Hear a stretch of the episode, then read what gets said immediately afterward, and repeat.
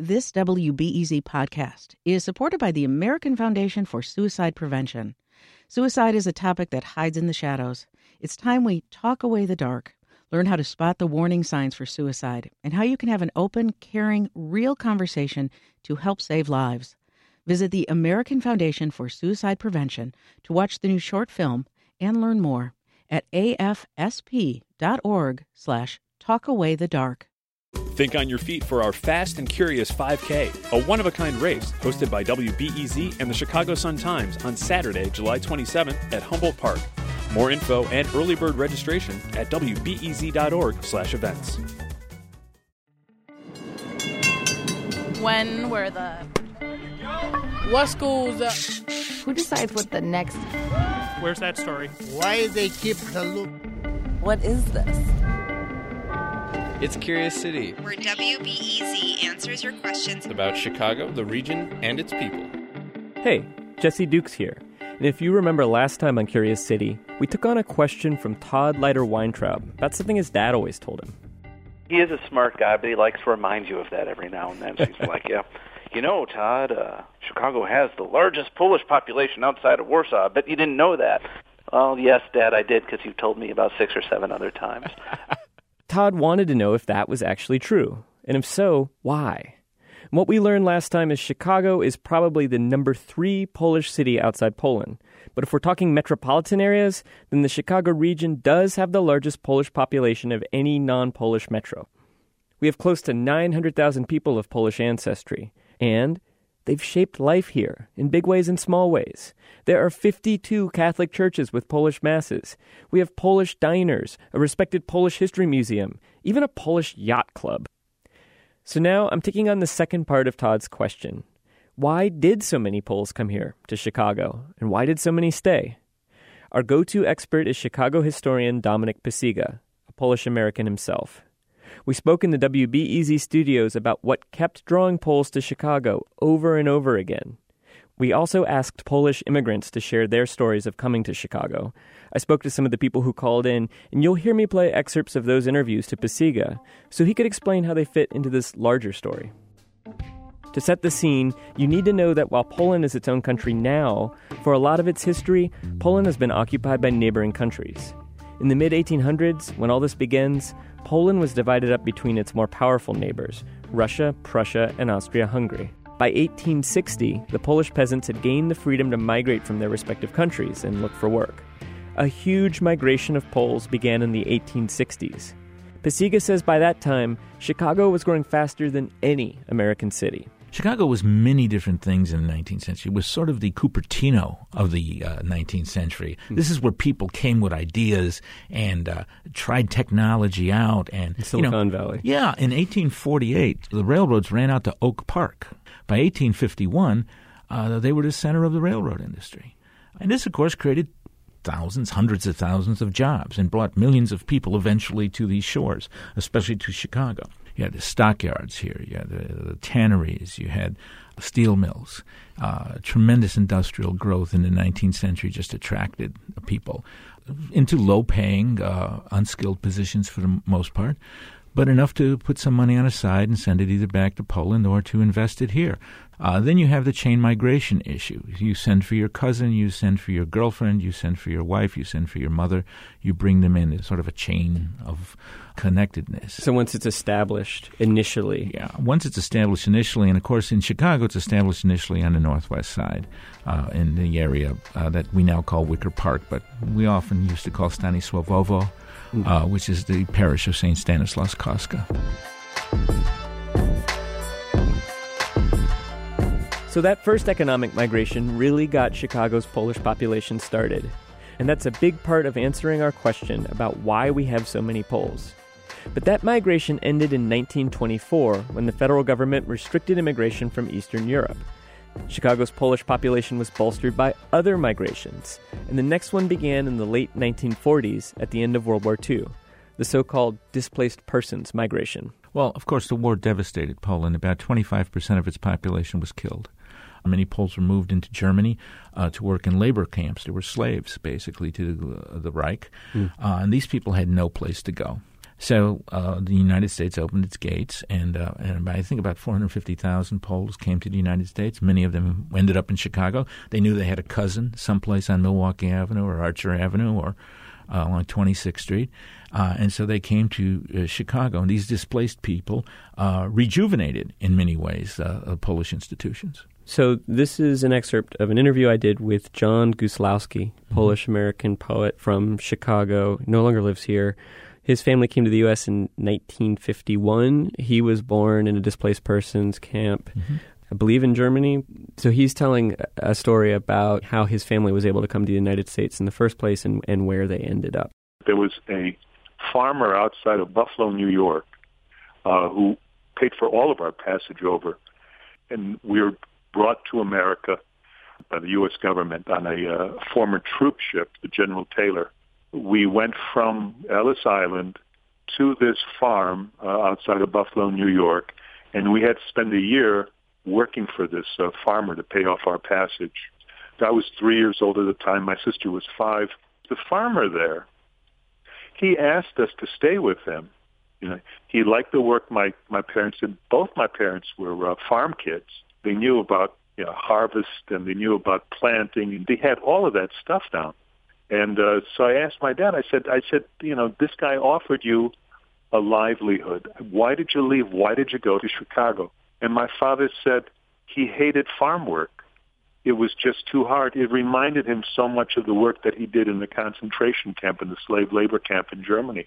He wanted to eat, live an easier life, and he figured that he would find that easier life in a city.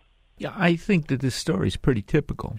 People were trying to get here any which way they could, but the reaction of the father is interesting because you would think he was a farmer. He would have loved doing this, right? Yeah. But farm work is very, very difficult. So you come to Chicago and you can do something else. You work eight hours a day and you go home, you eat, you watch television, you relax a little bit, uh, you, you have Sundays and Saturdays off. It's a better deal and and that's what Chicago represented to most Poles mm. in each one of the migrations, a, a, a better deal. We went to Chicago. Everything we owned was in a trunk that was like three feet by three feet by four feet. You know, it's just a trunk. We settled in Chicago, and uh, sure enough, you know, there there was so much work to do. My father worked double shifts. My mother worked Within three years, my parents had worked enough so that they could buy an apartment building. They bought a five-unit apartment building in the uh, Humboldt Park area. I still remember the address, 2633 uh, West Potomac. Uh, this is a typical story. Buy a chunk of land, buy a house, make sure it's a two or three flat. You can rent it out, and they pay your mortgage off. You could rent it out to the rodacy, that's somebody that you know from your own village or your own relative of one kind or another. This is the chain. This is the web that is created in this community. And this is an excellent uh, example of that. That couldn't have been everybody, though, right? There were probably some people who just did their eight hour job and came home and drank that beer and watched the TV and sure, were content paying rent. absolutely. Mm-hmm. Uh, you know, I mean, uh, somebody's renting those three apartments. Flash forward 30 years. The next big migration of Poles came in the 1980s when dock workers in Gdansk went on strike and touched off the Solidarity movement. It started as an effort for better working conditions and wages in the docks, but grew into a nationwide protest against the Soviet controlled Polish government. The government cracked down on anybody involved with Solidarity, and thousands of Poles left the country as political or economic refugees. I spoke to Kasia McCormick, maiden name Kasia Krinsky. She left Poland when she was 18 months her father had been involved with Solidarity. They got the word the crackdown was coming, and they left in the middle of the night and eventually ended up in a refugee camp in Austria. And the first three months that they took us in, they tell you about all these different countries you could go to, like Australia and you know England and Denmark and South Africa. And there were a lot of perks in different places. Australia had a lot of perks for people coming there. I, my mom said that in Denmark, if you had two kids, like they had to give you the same standard of living as every other Danish person that had two kids. So you knew you were already going to have a nice house, you know, a nice setup. And American didn't give you anything, just the visa. And my father, though, had been to America a couple of years before for a year. He worked and he had made a lot of money, but he knew already that Chicago was a place that he was going to do well in. He was like, I already knew that nothing was stopping me in Chicago. There's no communists, there's no this, there's no that. I knew that if you worked hard enough, you were going to make it. It's interesting. I mean, you know, you you have welfare states like in Denmark. Yeah, I mean, Uh, that sounds pretty nice. Yeah, it sounds pretty good to me, offering various kinds of Yeah. uh, uh, perks. But this guy's been to Chicago. He's had a taste of it. He knows in Chicago that there's a Polonia here, there's a church here, uh, there are taverns here, there are people here who will talk to him in Polish, people who will say, I'll get you a job around the corner, they need somebody. This web, this chain of migration continues. It can help them get uh, a footing in the society. I want to play you actually one more piece of tape. So this is um, Joseph Pogorzelski, who he came a few years before Solidarity strikes had begun, but he was also a political refugee. Mhm. He worked for um, a little bit in Chicago, but then he got another job in San Francisco, and he thought he would try that out. Then he had a few days vacation, so he came back to Chicago. It was Christmas coming when I come back uh, for Christmas to Chicago. Uh, you know, like midnight mass and uh, to church and all people. I said, outside the Poland, I can uh, uh, live only in Chicago. I can travel. I can go everywhere. But like I was walking from my uh, from where I live and was like a little bit snow and uh, uh, remind me completely like when I was in Poland. Well, this is, you know, Chicago's home. It's Poland elsewhere. People can lay their roots down here. So here's Mr. Pogorzelski's going off to San Francisco. It's nice in San Francisco. I've been to San Francisco. It's warm. But this is home. And it reminds him of Poland. The snow, the people, the stores. Hmm. So you have this, this connection that makes Chicago home. And, and that's very important for most people.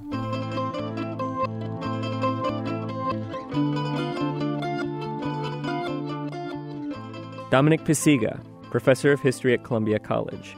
His new book is Slaughterhouse Chicago's Union Stockyard and the World It Made. Thanks to all the Polish immigrants and Polish Americans who called and shared their stories about coming to Chicago with us. We have a couple more stories to share at wbez.org slash curious city. Reporting for this story came from me, Jesse Dukes. Special thanks to Dan Pogorzelski for connecting us with so many Polish Americans as well as translation help. And thanks to Joe DeCeault for providing even more help than he usually does. Support comes from the Doris and Howard Conant Fund for Journalism.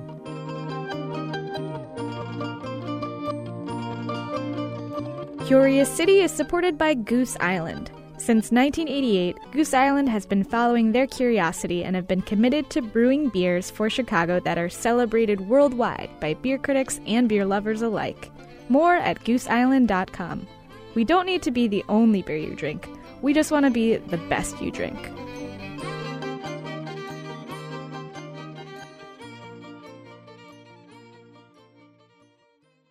Next time on Curious City, think of the jobs you'd expect to find in the city of Chicago's budget, like police officer, paramedic, or alderman. One man found something unexpected. I was just scrolling through and I saw blacksmith. and I thought, did my eyes deceive me? That's right, blacksmith. So, burly bearded dudes smithing swords in a mountain, or something else? We asked one. I think the trade has evolved into what we all do now. Next time on WBEZ's Curious City.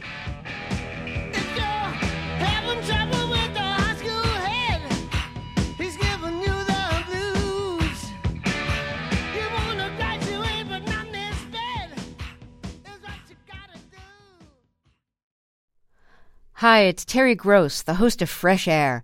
We bring you in depth, long form interviews with actors, directors, musicians, authors, journalists, and more. Listen to our Peabody Award winning Fresh Air podcast from WHYY and NPR. Thanks for listening to the news live on WBEZ and NPR. The WBEZ stream sounds great in the kitchen on your smart speaker and anywhere on the WBEZ app. Listen every day.